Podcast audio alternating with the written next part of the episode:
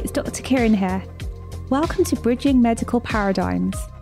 In the vast and varied landscape of medicine, from the traditional to the modern, the complementary to the conventional, all paired with shifts in societal, technological, and political trends, it is a tricky and tiring affair to keep on top of. My aim is to leave you feeling empowered in your engagement with healthcare, to mitigate unnecessary experiences, and aim for more positive outcomes. Let's get started. Remember last week we introduced the guidelines for physical activity. We also looked at aerobic exercise and the cardiorespiratory system. Today and over the next couple of weeks, we are going to tackle strength training.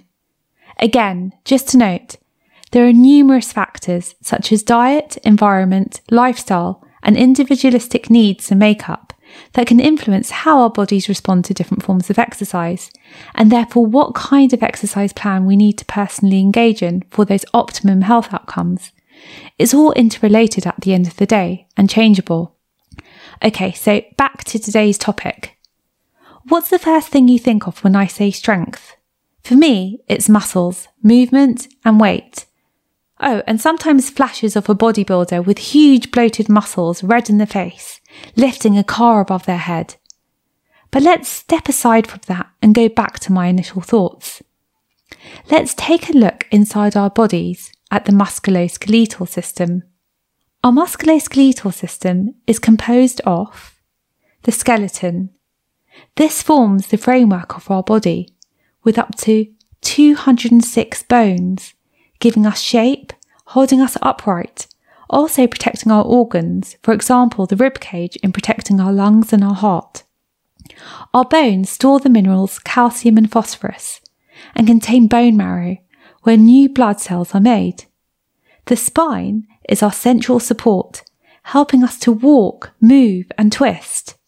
It has 33 bones called vertebrae, separated by intervertebral discs. The spinal cord runs down the center of the spine carrying all the nerve signals from the brain to the rest of the body, and also carrying sensory input from the body back to the brain. We have joints where two or more bones come together, for example, our finger joints. Cartilage, which provides cushioning inside our joints, such as in the elbow, or it connects one bone to another, such as in our intervertebral discs in our spine we have over 900 ligaments that are tough bands of tissue around our joints. They can be found in our knee, ankle, and elbow joints, for example. They aren't very stretchy and are limited in movement, with a purpose to protect our joints from injury, providing strength and stability. Tendons. These are made of strong fibrous connective tissue and they connect our muscles to our bone. They appear as the long thin ends of the muscles. The Achilles tendon is the largest tendon in the body. It joins the calf muscle to the heel bone. Both tendons and ligaments have a low blood supply. Next up are muscles. There are around 600 muscles in our body. There are different types of muscles, each with different functions. We have smooth muscle, muscle found inside our blood vessels and organs like the intestines, helping to regulate our blood pressure, airways, and digestion, and our cardiac muscle, which forms our heart. Both these types of muscle cannot be controlled consciously. But what I mainly wanted to point out here is another type of muscle called skeletal muscle, which is found throughout our body. Aside from being present in our tongue, diaphragm, eye socket, and upper esophagus or windpipe, it forms our major muscles in the chest, abdomen, back, shoulders, arms, hips, and legs. Each of these muscles has a rich supply of blood vessels and nerves that are ready to fuel and fire movement. You can consciously control skeletal muscle.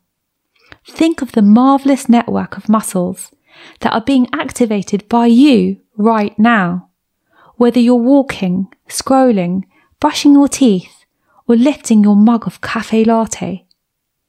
Bear in mind, once you've mastered a movement, through repetition, a neural pathway corresponding to the movement will have been created, causing it to become second nature. So you don't really need to think about it when you do it.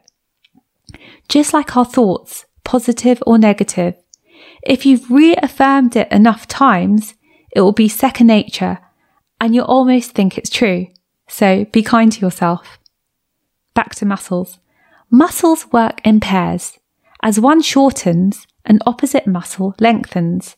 For example, if you want to bend your elbow to take a gulp from your water bottle, the bicep on the front of your upper arm will contract, and the triceps on the back of your upper arm will lengthen to allow the movement to occur.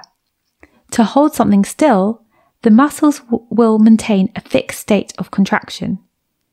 Now, can you imagine how important this arrangement and moreover functionality of our muscles is? From those big to tiny movements that enable us to carry out our daily activities and affect our quality of life.